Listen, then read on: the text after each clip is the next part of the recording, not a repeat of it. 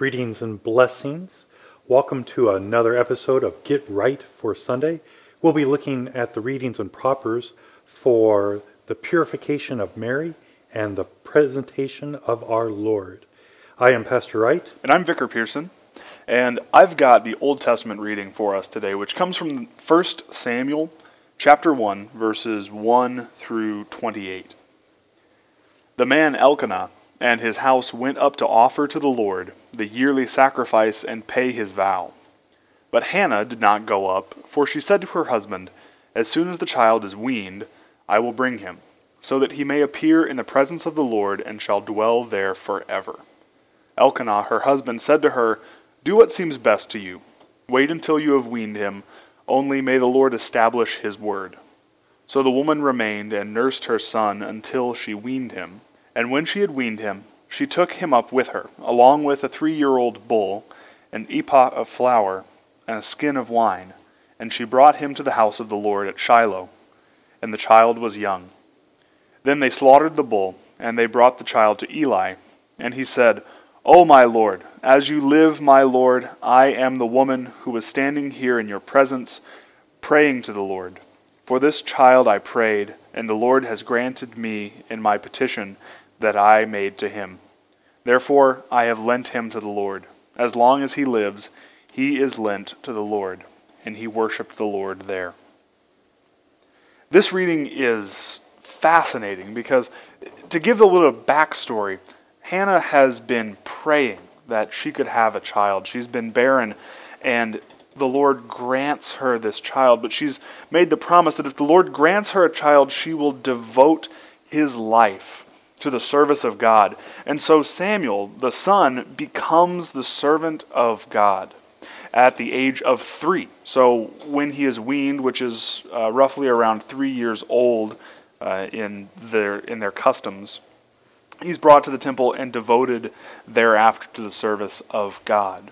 And the faith of the parents to give their son over to be a servant of God, the son that they've prayed for, the son that they've waited for, to entrust him to the Lord to be the Lord's servant. And of course, we see this is foreshadowing of God sending his only begotten Son to us, to be the Christ, to be the one who serves God in truth and purity and does what none of the other servants of God have been able to do. The Holy Gospel according to St. Luke, the second chapter. And when the time came for the purification according to the law of Moses, they brought him up to Jerusalem to present him to the Lord, as it is written in the law of the Lord Every male who first opens the womb shall be called holy to the Lord, and to offer a sacrifice according to what is said in the law of the Lord a pair of turtle doves, or two young pigeons. Now there was a man in Jerusalem whose name was Simeon, and this man was righteous and devout, waiting for the Lord the consolation of Israel, and the Holy Spirit was upon him. And it had been revealed to him by the Holy Spirit that he would not see death before he had seen the Lord's Christ. And he came in the Spirit into the temple and when the parents brought in the child Jesus to do for him according to the custom of the law, he took him up in his arms and blessed God and said, Lord, now you are letting your servant depart in peace, according to your word. For my eyes have seen your salvation, that you have prepared in the presence of all peoples, a light for revelation to the Gentiles and for glory to your people Israel. This is a fascinating reading for the beginning of it is just the simple idea that we have the Christ child, still little, still completely and utterly dependent upon his parents for life. But of course, we know uh, Jesus as full man and full God. And on this eighth day, his parents take him to the temple to present him as it is uh, commanded in the law of the Lord that every male who first opens the womb shall be called holy to the Lord. we see that Jesus, in his full divinity and full humanity, is being subservient. He is serving. He has subjected himself to being carried, being brought to the temple. And here we have the Lord being presented to the Lord. We have God coming to God. But we see this in the fulfillment of all the things that we have not done and literally cannot do on our own power and might. He stands in our place to do what we have been unable to do. For we hear in Exodus that when God is calling his people, Israel, he calls them, This is my firstborn, and they will be holy because I make them holy, because I claim them. I will keep them, I will preserve them, and I will claim them. And we all know what the Israelites do as they are punished to wander 40 years, and even after they get into the promised land, how they continue their unfaithfulness to God. And here, being presented to God is the one who will fulfill all our unfaithfulness by being perfectly faithful and subjecting himself to our God in our stead so that we get to have his great and wondrous perfect work in the fulfillment of the law. So I think it's fascinating to look at not only the children who are presented here, you know, Samuel and Jesus, but also looking at the parents and looking at the surrounding context of how we got to this point of bringing this child to the temple, how they're being presented, why they're being presented. Um, and there's some contrast between Elkanah and Hannah and Mary and Joseph, because Elkanah and Hannah have been, been waiting for this child. They've been praying for this child and the child comes and they promise to devote him to the Lord.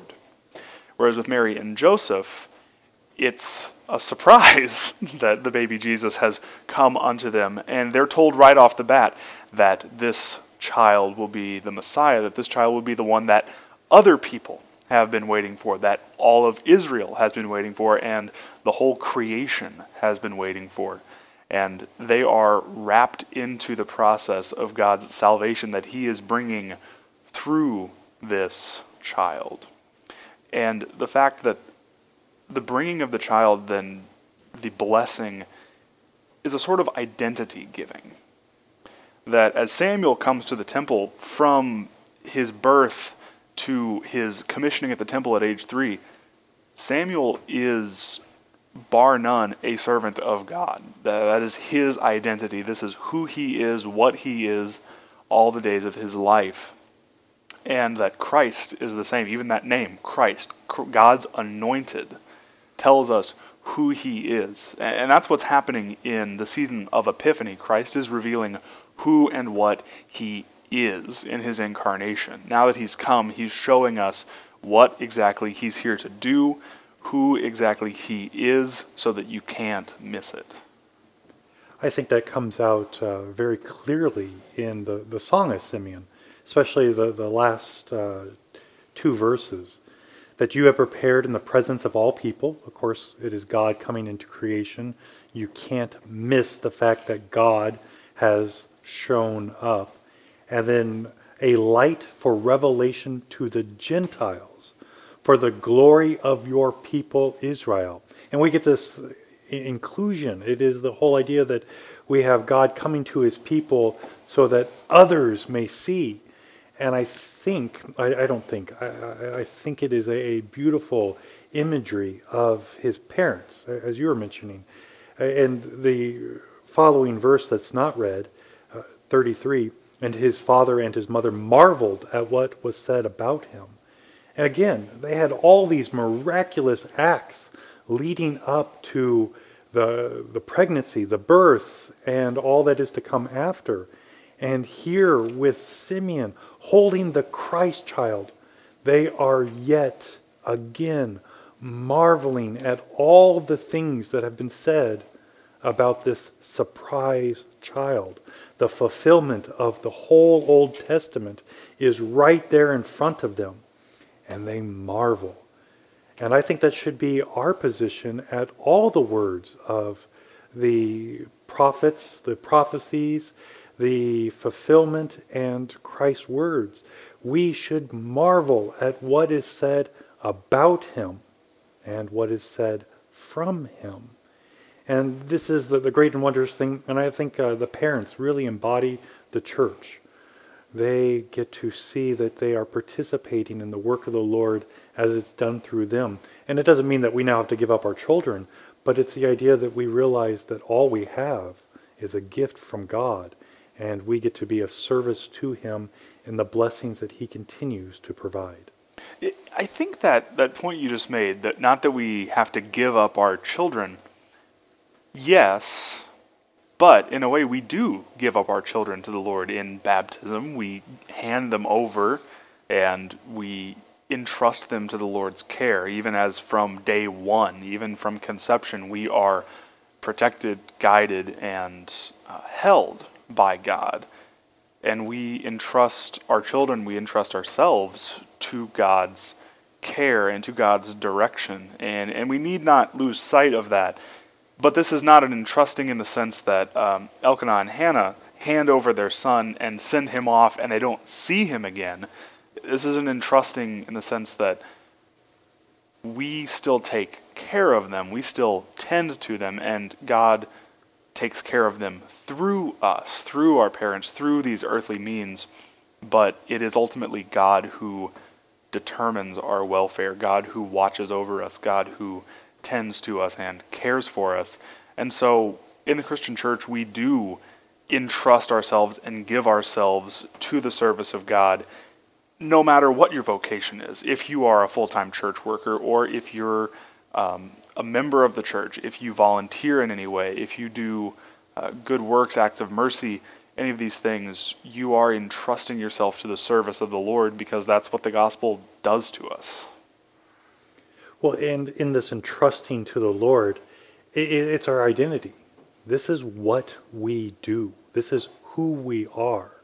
And we get to do this. It is gift language, but again, it points to we're the servants of God, placed in these various vocations and places to live out our identity in Him.